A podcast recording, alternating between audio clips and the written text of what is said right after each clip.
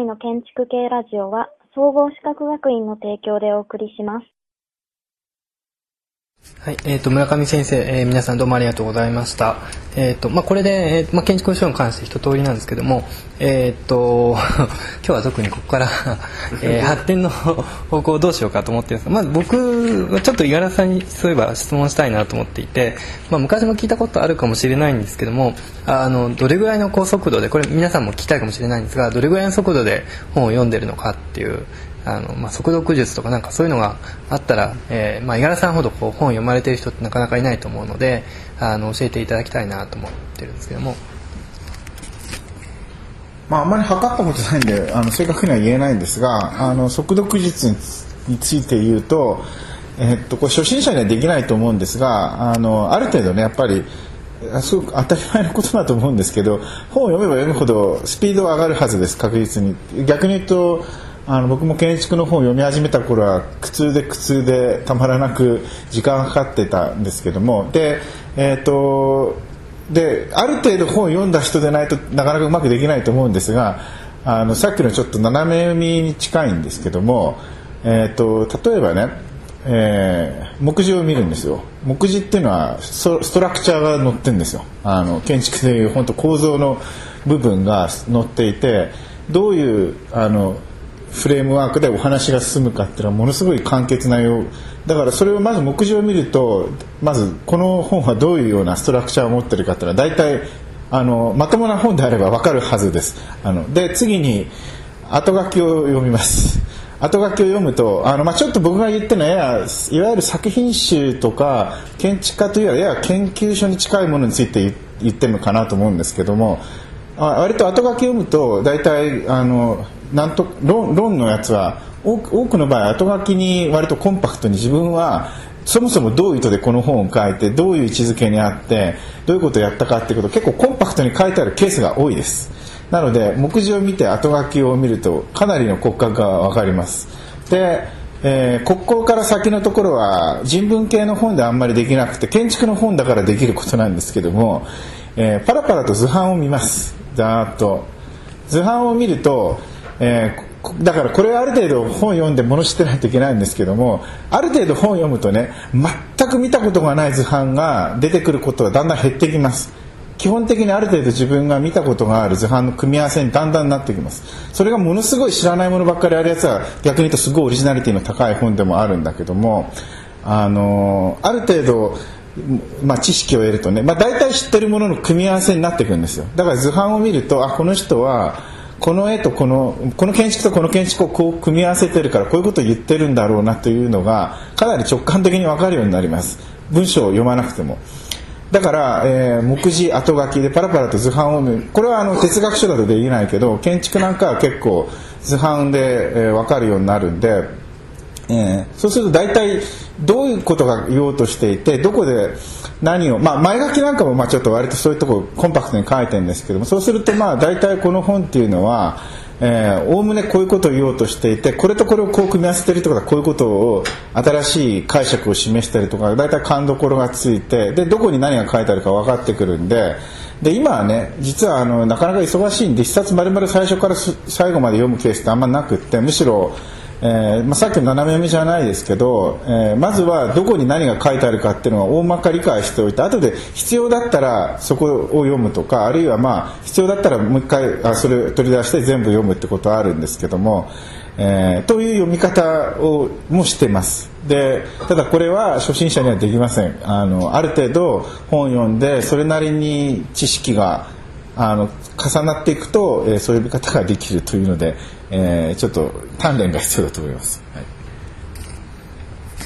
はい、ありがとうございます。あの、じゃあなんかそれぞれのこう、えー話お話を聞いてコメントとか、えー南さんとか山田さんからありましたらお願いしたいんですが、えーっとそうですねあのまあちょっとですね話がちょっと大きくなるかもしれないんですけどあの自分にとって何が最も重要かっていうことが結構普通にこう大事だと思うんですね。自分にとってもっと最も重要なことは何かって。でまあ今の五十嵐さんのお話につなげて言うと例えばある一冊の本があると。でその一冊の本の中で最も大事な部分はどこかとかあるいはポイントがどっかっていうふうな話っていうのは例えば皆さんだって何かを要約したり、まあ、あるいはまとめたりするっていう作業の中で考えることであるかなっていうふうに思うんですけども、まあ、それを何かこう探し出すっていうことはあの、まあ、本を読んでいく上で、まあ、一つのポイントになってくるだろうなっていうふうにこう思うんですけども一方でもう一つはその読書っていうかその本を読むっていう行為がいかなる意味を持つのかっていうふうなことをまあ考えるっていうのは、まあ、あの意味があるかなっていうふうに思うんですね。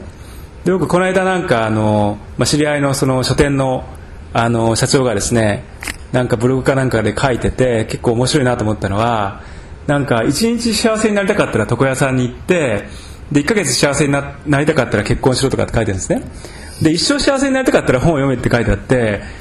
やっぱり行き着くところは確かにそういうところあるかなと思っていて、まあ、あのもちろんそれは一つのことわざ的な稽古だからあのすごくはしょってものを言ってるところもあると思うんですけどもあの本を読むっていう行為はもちろんその実用的な効用っていうこともあればやっぱりその文字に触れるから、まあ、単純な話僕はなんとなくこう本を読んでると頭が良くなるなっていうようなところもあるしものを自分がこう考えるっていうところもあると思うんですけどもなんとなくその大きな話をするとすると本を読むっていう行為自体がこう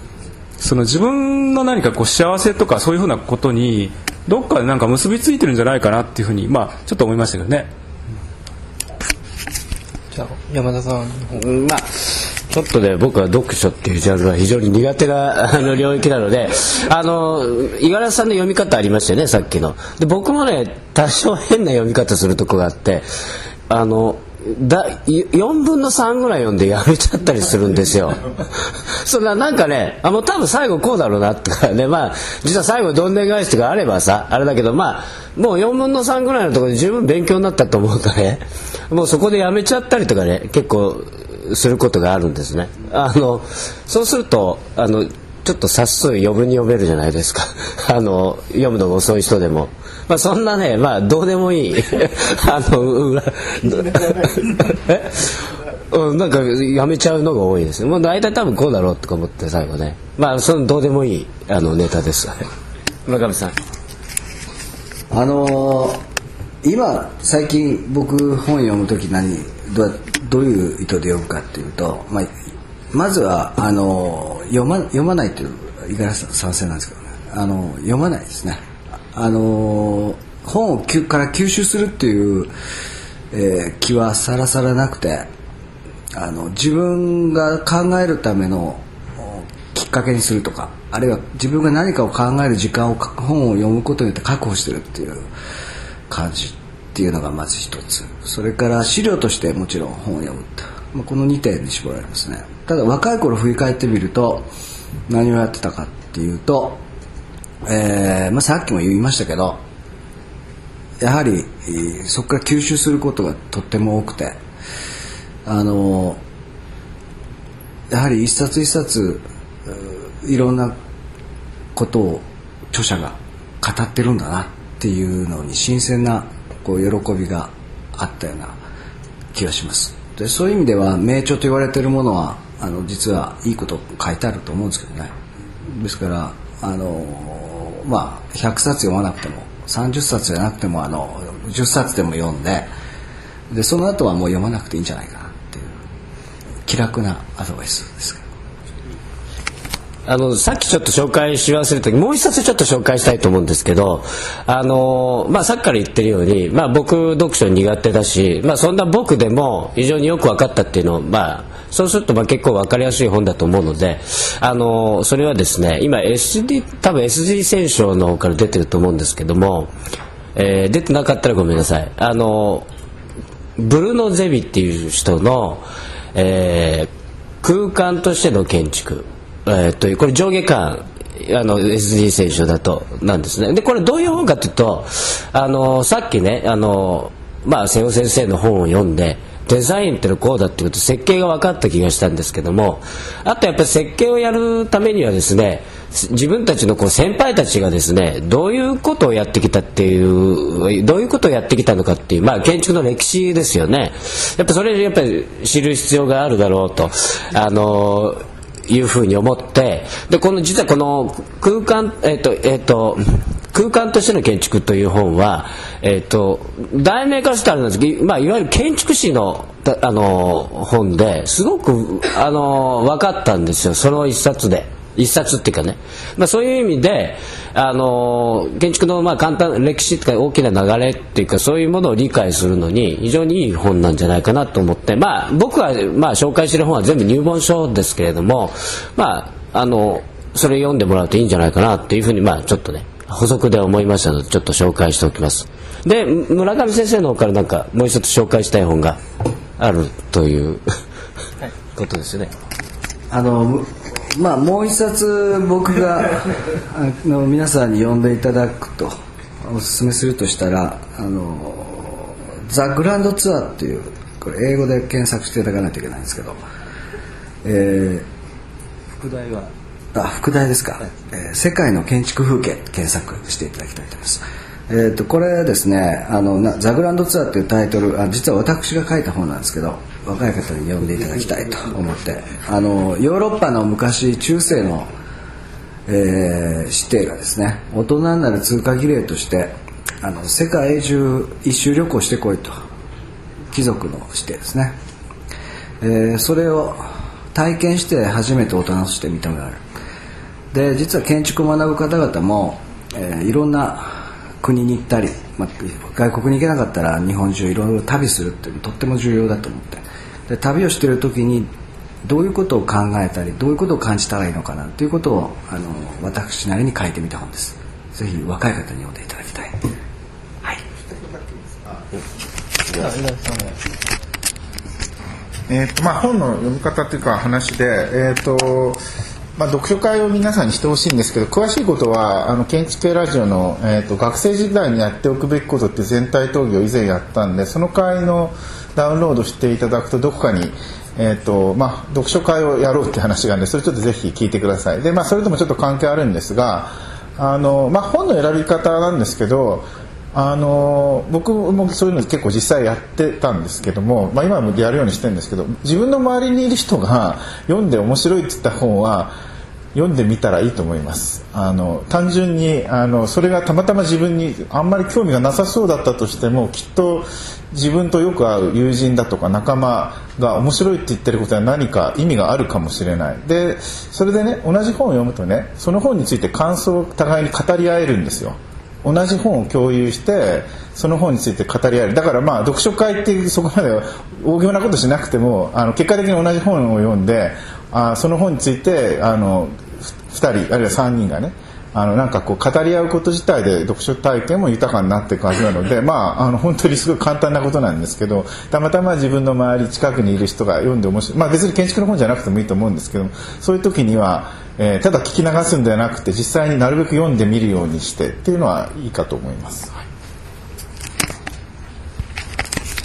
えっとですねはい、最後にあのちょっと会場の方から、えーまあ、今日せっかく学生の皆さんこうやって来ていただいているのでちょっと質問をお願いしたいんですが、えー、っとですね、あと、まあ、今あの村上先生の方からお話がありましたけども、えー、っとグラザ・グランドツアーですね。でグランドツアーっていうのは建築家にとってはなんかあのむか、まあ、今は分からないですけど昔は必ずこうしないといけない、えーまあ、大旅行みたいなことで、えー、と問題系としてはすごくあの大きな問題系だし磯崎新さんとかはあの何回かこう、えー、とどっかで書かれてたと思うんですけどもそういえば建築に関することであんまり話にまあ、旅っていうのは、まあ、南さんのコーナーに旅の話ありましたけども建築に関することでグランドツアーっていうのはすごくあの重要なことじゃないかなと思います。で、まあ、僕もちょっとまだ中見てないんですけどもすごく読みやすそうでなおかつこうキーワードとかも入ってるんですよね。そういうのもあるので、えー、ちょっと面白そうな本じゃないかと思います。ということで、えーと、じゃあ会場の方からあのできればなんかあの質問とか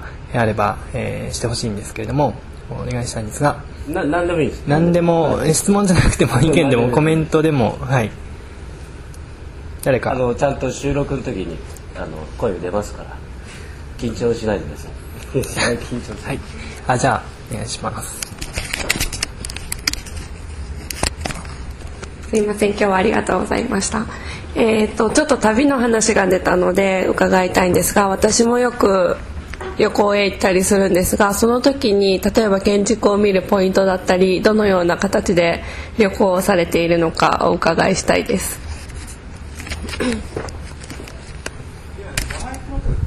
あそうだ名前と学年とか。杉山女学園大学の修士2年の紀藤です。じゃあこれは南さんでしょうか。旅を旅の見るポイント？ポイントですまあ、あの建築のツアーみたいなことをですね、まあ、我々もよくやってますし例えばあの皆さんもあの学校で建築研修みたいなことを先生方と一緒に行くと思うんですけどもあの建築をこのように見ないといけないっていうふうなその束縛みたいなことは別にないと思うんですね規定っていうのは。でやっぱりその建築っていうのは奥が深いですからあのプロが建築を見る目とそれから漠然と、まあ、ある種のその一般的な観光客として、えー、観光地における建築を見る目っていうのは違うんですけどもただしそれは最初からその同じである必要は全くないと思うんですね。であの先行的な情報を最初に例えば図面とかその建築の歴史に関して知ってる場合もあれば知らない場合もあると思うんですけども僕は思うのはあのあえて最初はそういった先入観を持たずに見るっていうふうなことが極めて重要で、まあ、なぜかというとなんとなくそこに行って写真を撮ってそれからまあ観光地を訪れましたっていうふうなことだけでは、まあ、それだってもちろんあの無意味ではないんですけどもやっぱりもったいないなと思うんですね。そうするとさっきあの山田さんの方からあの空間としての建築っていうご本の紹介がありましたけどもやっぱり自分がそこに行って空間の気配とか言葉にならないその空間のその、まあ、感じとかですね印象とかそういったものをできる限りその自分の五感を全開させて感じ取るってことが僕は一番重要だなと思うしあるいはその先にもう少し皆さんが勉強すれば例えばディティールとかあるいは構造とかえさっき村上先生からご紹介があったテクトニックっていうですねテクノカルチャーの中に書かれている、まあ、そういった視点で例えば構造とシステムと環境とそれからその美学的なさまざまなその要素がどのように建築において絡み合ってて、まあ、それがそのインテグレートされてるか統合されてるかっていうふうな側面をあの個々に局所的に見ていくっていうようなことが、まあ、あっていいかなと思いますね。えーと、じゃああと一方二方ぐらい。もしいなければ村上先生からちょっと指名とか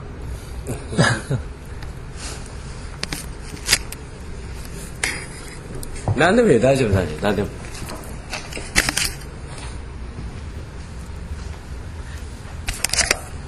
お話の方ありがとうございました。村上研究室4年の小沢と申します。と以前山田先生と南さんとご一緒に建築系ラジオの方に出させていただいたことがあったんですけどもその時に旅っていうテーマで簡単にお話の方をさせていただいたんですけどもあれあの後に村上先生と山田先生の杉山と大道との合同での韓国の方に行かせていただいた時にやっぱり初めて自分が現地へ行って建築物を見るっていうことを体感したんですけどもやっぱりまだ自分がどういうふうに見ていいのかっていうのは漠然としていたんですけども皆さん方が初めて海外身近じゃないところで見た建築物を見た時の印象っていうのは今も覚えてらっしゃいますか？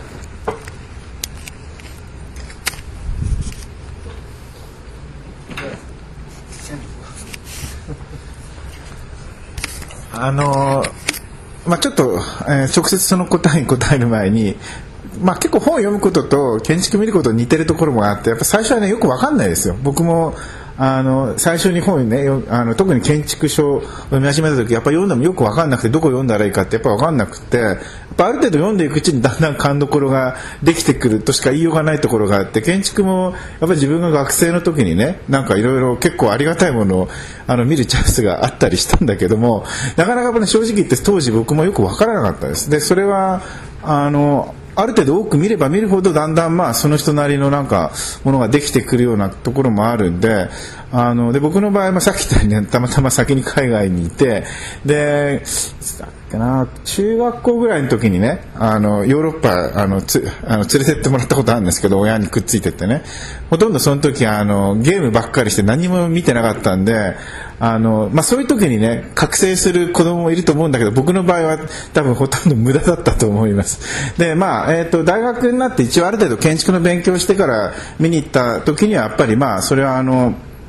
えー、とヨーロッパ一通り回って、まあ、あのそれはそれで結構学習し、まあ、あの学んだところもあるんですけど、まあ、もう一つ個人的に実際に建物を見に行って面白いなと思ったのは、まあ、個々の建物ももちろんそうなんだけど本を読んだりあのしゃまあ、その事前になんか作品の、ね、解説とかいろいろ見てもわからないけど現地でわかることの一つにこういう場所にこの建物が建っているっていう周りの風景がね分かってるっていうのは結構個人的な印象深かったです。それはね本読んでもやっぱな、まあ、説明が若干あるけどあのこの建物には到達するためにこういう風景をくぐっていかなきゃいけないとかこういうシークエンス周りの流れの中にこの建物があるみたいな関係性は結構実際に初めて見てあのとても印象深かったなという記憶があります。えーっと僕はですねあの、まあ、前にその小沢さんと話をちょっとしましたけどラジオでやった時にあの、まあ、初めてインドに行った時に大学の4年生の時に行ったんですけども日本とは全く異なった気候とか建築の作り方とかそれから人とかですね、まあ、あるいはその街の活気っていうものがあってで例えばアジアであれば、まあ、違うとは言ってもあるその自分の想像力の範囲内で理解できるものがいろいろあったりするわけですね。ところがまあそういったその想像力の枠組みをはるかに超えたところにもう人が住んでいてそのなんていうかこう生活をしていて活動しているっていうようなことを初めて見聞きして、まあ、それは非常にこうショックだったわけですねいわゆるカルチャーショックだったわけですね。まあ、従ってその自分のなんていうか想像力の射程がつまりその自分がものを考えたり見聞きしたり判断したりすること以外のところで、えーまあそれをできないような状況の中で、えー、ものを見るっていうふうな体験が、まあ、一番自分にとっては、まあ、印象深かったかなっていうふうに思うし、まあ、逆に言うとそういうこう自分にショックを与える経験っていうのはあのーまあ、非常にこう大事なのかなっていうふうに思いますね。はい、えーどうもありがとうございました。えっ、とそうしましたら、えっ、とまあ今日はこれぐらいで、えーまあ建築書に関する、えーまあ最後は旅の話になりましたけれども、えーまあ全体討議を終わろうと思います。えっ、と村上先生それから杉山女学園の皆さんどうもありがとうございました。